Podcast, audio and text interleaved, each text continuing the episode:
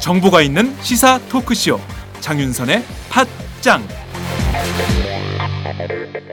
술 한 잔 걸치셨네. 오이들이 운전 불러드릴게요. 불러봐! 1688 1688 오이오이. 5252 불러주세요. 1688 5252 대리운전. 1688 5252 불러주세요. 1688 5252 대리운전. 처음 이용하시면 만원 상품권 드려요. 1688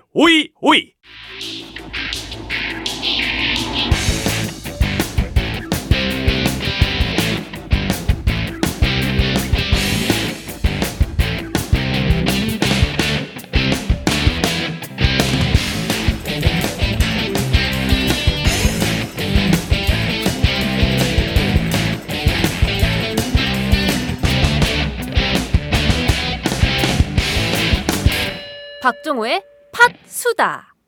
안녕하세요 파수다의 박정호입니다 저는 국회에 나와 있는데요 박근혜 대통령의 거부권 행사로 오늘 본회의에 다시 상정된 국회법 개정안이 새누리당의 표결 불참으로 폐기 수순에 들어갔습니다 국회 과반을 넘는 새누리당 의원들이 투표에 참여하지 않으면서 의결 정족수인 과반을 채우지 못해 투표가 성립되지 않았는데요. 새정치연합 의원들이 투표라고 쓰인 종이까지 들고 투표하라고 새누리당 의원들을 설득해봤지만 표결 불참을 당론으로 정한 새누리당 의원들의 마음을 바꿀 수는 없었습니다. 아, 새누리당 의원들은 가만히 자리에 앉아 있거나 본회의장 주변을 배회했는데요.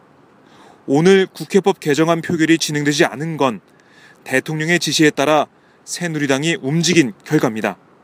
투표 불성립을 선언하는 정의화 국회의장의 발언 직접 들어보시겠습니다.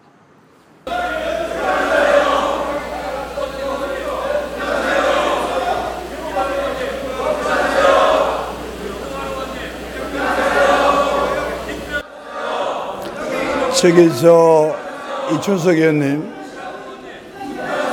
자 다 투표를 다 하셨습니까?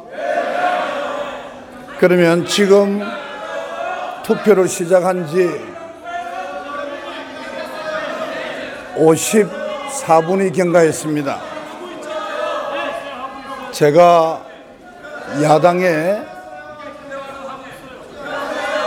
요청을 제가 존중을 해서 투표 시간을 좀 지연했습니다만은 지금 이러한 일이 일어나고 있기 때문에 계속해서 말씀을 좀 드리겠습니다. 여러 의원님들께서도 잘 아시다시피 헌법 제53조 제4항에 따라 제2가 요구된 법률안을 어길하려면 우선 재적 의원 가반수인 150인 이상의 의원이 투표를 하여야 합니다. 지금 아까 말씀드린 대로 제가 거진 55분간의 투표 시간을 드렸습니다만은 오늘 이 본회의장 투표소에 저 상단에 명패수를 보면 128인에 그쳐서 재적 의원 가반수에 미치지 못하고 있습니다. 제가 상식적으로 판단컨대 더 이상 기다려도 재적의원 가반수를 충족하기가 어려울 것 같습니다. 따라서 어결에 필요한 재적의원 가반수 출석에 미달하기 때문에 이 안건에 대한 투표는 성립되지 않았음을 선포합니다. 지금 더 이상 가봐야 더 요란만 하지 안 될 것 같습니다. 한 가지 양해 말씀을 드리겠습니다. 잠깐만요. 교섭단체 대표위원의 정정래 의원 내가 오늘 충분히 시간을 드렸어요. 제가 충분히 투표를 하라고 했습니다.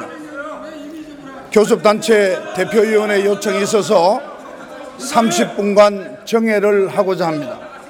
새정치민주연합 이종열 대표의 요청이 있었기 때문에 제가 의장으로서 10분을 더 보태어서 40분 이내에 어총을 끝내고 제2항부터 의결에 참여하겠다고 한 약속을 지켜주시기 바랍니다. 정확하게 지금부터 40분 후에 본회의를 속개할 예정이오니 새정치민주연합은 의장과 약속을 꼭 지켜주시기 바랍니다. 그러면 정회를 선포합니다. 앞서 표결 전 야당 의원들은 황교안 국무총리를 향해 박 대통령이 배신의 정치란 말까지 하며 거부권 행사를 한 것은 삼권 분립을 부정하는 것이라고 맹비판했습니다. 황 총리는 국회법 개정안이 위헌 소지가 있다고 주장했는데요. 박수현 새정치연합 의원과 황 총리의 질의응답 들어보시겠습니다. 총리, 지금부터 본 의원이 읽어드리는 내용을 잘 한번 들어보시기 바랍니다. 신문의 사설과 칼럼의 내용입니다. 대통령은 여당을 향해 숙제를 내주듯 법안 처리만을 일방 주문했다. 박 대통령의 발언은 너무 거칠고 직설적이다. 박 대통령 자신도 실책에 대해 국민에게 사과해야 한다. 대통령이 눈 한 번 불하렸다고 국회의원 160명을 대표하는 여당 원내 대표가 공개적으로 용서를 비는 장면을 해외 톡픽감이다. 대통령이 개인 감정 때문에 여당 원내대표를 갈아치우는 것이 온당한지 의문이다. 분노의 정치는 국정에 도움이 되지 않는다. 대통령과 장관의 관계가 아니라 왕과 신하의 관계라고 생각하면 이상하지 않다. 지금은 대통령이 여당 지도부를 불러 재떨이를 던지며 경부 고속도로 건설에 필요한 재원 조달 법안을 통과시키도록 야단칠 수 있었던 박정희 시대와 다르다. 이런 사설과 칼럼이 6월 25일 이후에 지속적으로 실리고 있습니다. 이것이 진보 언론에 실린 것 같습니까? 읽어 보셨습니까? 여러 언론에 실린 부분에 관해서 제가 그 의견을 말씀드리는 건 적절치 않고 의원님과 또 국회에서 어, 적절하게 잘 판단하시리라고 생각을 합니다. 총리는 지금 대통령을 총괄적으로 보조하는 그런 위치에 있습니다. 대통령께서 이 지금 제가 읽어드린 신문의 사설과 칼럼은 진보 언론일 것이 아니라 조중동으로 대표된 보수 언론일 것입니다. 임기 3년도 안 되어서 보수 언론으로부터 이러한 지탄을 받고 있다면 이것은 심각한 국정 공백과 이런 사태를 중, 중대한 사태를 초래하지 않겠습니까? 이런 지도력으로 대통령이 어떻게 나라를 여론과 언론의 어, 의견과 요구에 대해서 충분하게 에, 감안해서 앞으로 국정을 수행하도록 노력을 하겠습니다. 자, 총리에게 마지막 논의원은 박근혜 대통령께서 지금 온 국민 정치를 하셔야 됨에도 불구하고 두 국민 정치를 하고 계시다 이렇게 생각하고 있습니다. 총리께서 대통령이 두 국민 정치, 양극화의 정치가 아니라 온 국민 정치를 할 수 있도록 정신 똑바로 차리시고 그렇게 잘 보좌하시기 바랍니다. 아시겠습니까? 저는 저대로도 노력을 하고 대통령께서는 대통령대로도 판도 판단하셔서 그렇게 일을 하실 것으로 그렇게 알고 있습니다. 대통령이 거부권을 행사하고 제의를 요구할 수는 있지만 국회의원이 자신의 말을 따르지 않으면 배신이란 식의 낙인은 국민들이 이해할 수 없는 부분입니다. 그래서 대한민국이 왕정 국가냐는 비판이 나오고 있는 건데요. 토론에 나선 진선미 새정치연합의원의 말도 들어보시겠습니다. 대통령이 헌법에 보장된 거부권을 행사했다고 한다면 이제 국회는 국민의 대표 기관으로서 표결에 참여할 헌법이 보장한 국회의원의 권한을 책임있게 행사해야 합니다. 여러 의원님들께서도 이미 언급한 바 있지만 국회법 일부 개정 법률안은 전혀 문제가 없습니다. 오히려 국회법 개정안이 부결될 경우 조금씩 텐트 안으로 들어와 주인을 몰아내는 낙타처럼 시행령이 법률을 넘어서는 입법의 비정상화가 만연할 우려가 큽니다. 국회법 개정안이 통과되어야 하는 이유는 단순 명료합니다. 첫째, 법률 내용이나 취지에 위배되는 대통령령 등은 그 자체로 위법성을 가지므로 이에 수정 변경을 요구하는 것은 당연한 것입니다.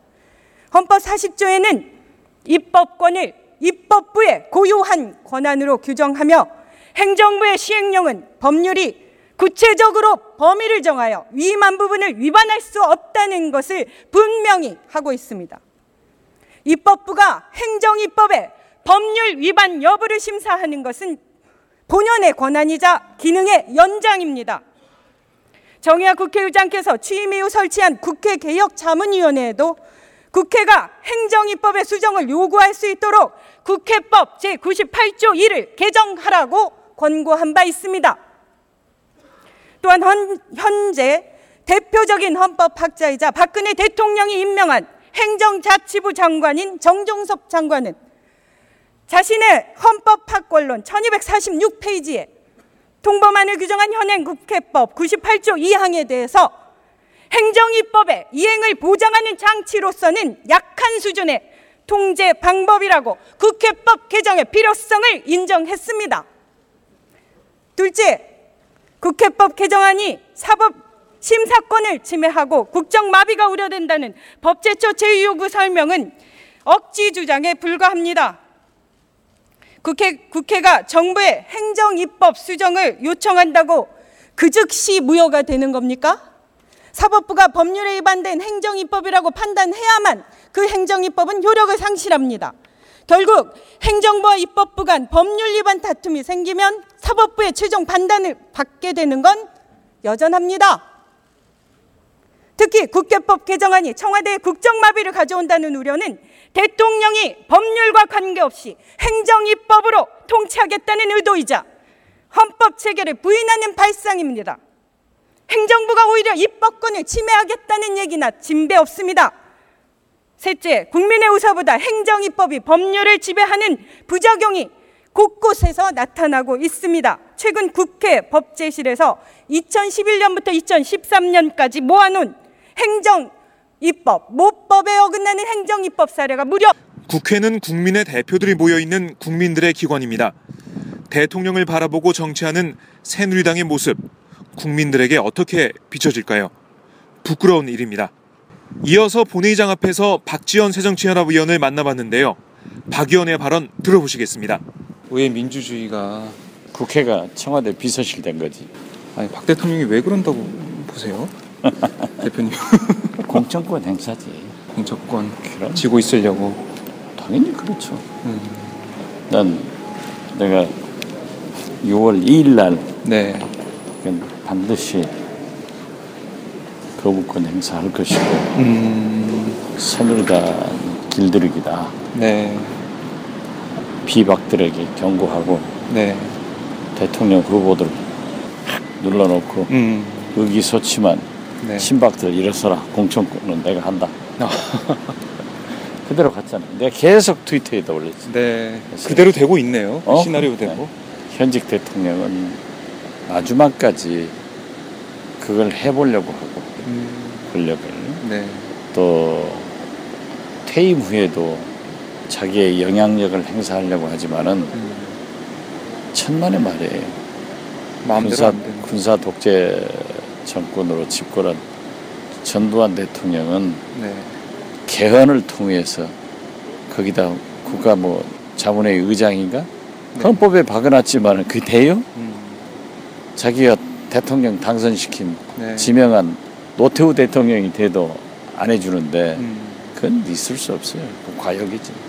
지금 박 대통령이 어떻게 보면 좀 이긴 것처럼 보이지만 뭐 어떻게 보면 한시적인 거고 결국에는 역사가 보여준 대로 아, 예. 역사가 보여준 대로 그대로 갈 수밖에 없는 당연히 그러죠. 네. 아 그게 되겠어요? 음, 설사 예. 유승민 대표가 물러간다고 하더라도 음, 원내대표 경선에 친박이 이길까? 음. 저는 비박이 이긴다고 봐요. 유승민 대표가 사퇴한 다음에 다 다시. 선거를 해도 아, 유승민 대표는 사퇴할 수밖에 없고 여기까지 왔으면은 네. 대통령이 그만둘 수는 없으니까. 그렇죠. 예. 알겠습니다. 예, 대표님 말씀 고맙습니다. 예. 네. 박영선 새정치연합 의원과도 말씀을 나눠봤습니다. 오늘 박 의원의 과거 박 대통령 인터뷰 내용이 화제가 됐었죠.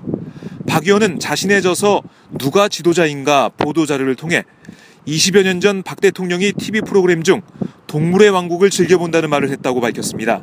박 의원은 박 대통령이 동물의 왕국을 즐겨보는 이유를 묻는 질문에 동물은 배신하지 않으니까 라는 말을 했다고 밝혔습니다.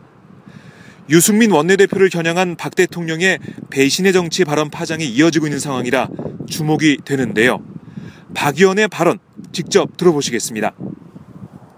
또 오늘 어떻게 보면은 이 상황을 좀 맞물려 가지고 네. 박근혜 대통령이 왜 그렇게 거부권 행사를 하면서 그런 말을 했는지 그걸 좀 유추해 볼 수 있는 그런 단초가 좀 그런 데 느낌이 그런 좀 있어요. 흐름이 있다고들 많이 보죠. 네. 그러니까 제가 20년 전인데요. 약 20년 전, 20년 더 됐네요. 1994년도에 네. 유경수 여사 서거 20주기 인터뷰를 하고 나서 어, 그 당시에 이제 박근혜 이사장이죠. 이사장님하고 따로 식사를 한 적이 있어요. 근데 그 자리에서 이제 그때가 은둔 생활을 할 때인데 네. 그 자리에서 하루 일과를 여쭤본 적이 있거든요.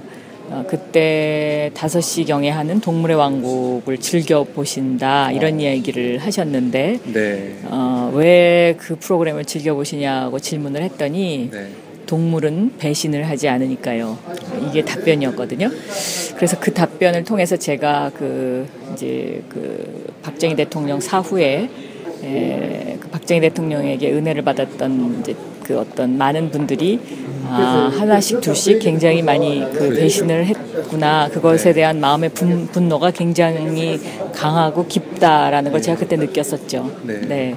특히 또 이번에 그 대통령의 발언을 또 들으시면서 아 그게 아직 치유가 안 됐구나 이런 것도 좀 느끼셨을 것 같아요. 네, 이제는 대통령이 되셨으니까 아, 그런 어떤 마음 속의 분노를 어, 용서와 화해로 승화시키면 좋겠다는 그런 간절한 바람도 거기에 담겨 있는 것입니다. 네. 그러니까 예를 들면 만델라 대통령 같은 경우는 27년간 수감 생활을 했지만 어, 용서하지 않았습니까? 모든 것을. 그래서 우리나라에도 그런 지도자가 필요하겠다라고 생각을 한 것입니다. 네. 알겠습니다. 네. 예, 말씀 먹겠습니다. 김무성 새누리당 대표가 투표 불성립에 대해 어, 국회 정론관에서 사과를 했습니다. 병 주고 약 주는 건가요? 김 대표의 기자회견 내용 직접 들어보시겠습니다. 국회법 처리와 관련해서 새누리당 대표 입장을 말씀드리겠습니다. 국회법 일부 개정 법률안 제2의 건이 오늘 본회의에서 투표 불성립으로 사실상 해결된 것에 대해서 과정이 어쨌든 국민 여러분께 통보하다는 말씀을 드립니다.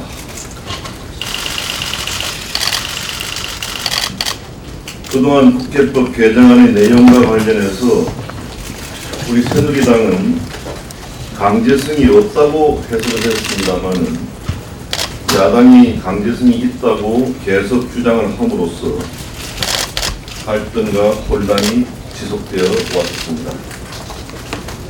정부의 법령 유권 해석 기관인 법제처에서 이와 관련해서 위헌이라는 의견을 내고 대통령께서 거부권을 행사하신 만큼 집권 여당으로서 그 뜻을 수용할 수밖에 없었습니다. 이번 일을 계기로 앞으로 국회 입법 활동을 하는데 더욱 신중을 기하고 국민과 민생을 위해 매진하겠다는 약속을 드립니다. 죄송합니다. 청와대는 국회법 개정안 폐기 수순에 대해 국회 결정은 헌법 가치를 다시 한번 확인한 것이란 논평을 내놨는데요. 글쎄요. 과연 얼마나 많은 국민이 청와대의 주장에 동의할까요? 국회의원을 향해 호통을 치고 국민의 대표기관인 국회를 비난한 대통령은 헌법 가치에 맞는 말을 한 걸까요? 국민들은 대통령의 권위주의와 독선을 다시 한번 똑똑히 확인했습니다. 그리고 새누리당은 국회를 청와대의 부하기관으로 전락시켜 버렸습니다. 박 대통령의 100% 대한민국 국민 행복 시대가 이런 것이었는지 다시 한번 되묻지 않을 수 없습니다. 오늘 팟수다는 여기까지입니다. 고맙습니다.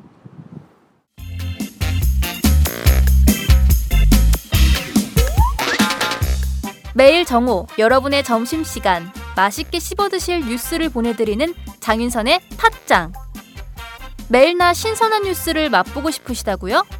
보수 언론이 대충 훑고 지나간 뉴스 그 이면의 진실을 알고 싶으시다고요? 그렇다면 여러분의 곁에 장윤선의 팟짱이 있습니다.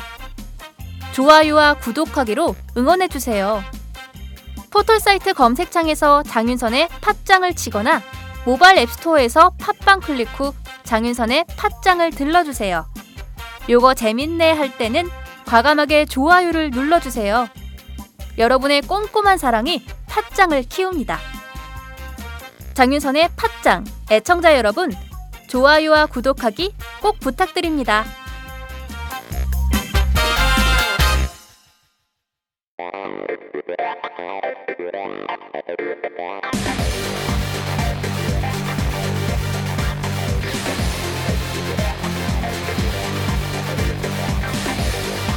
정보가 있는 시사 토크쇼 장윤선의 팟짱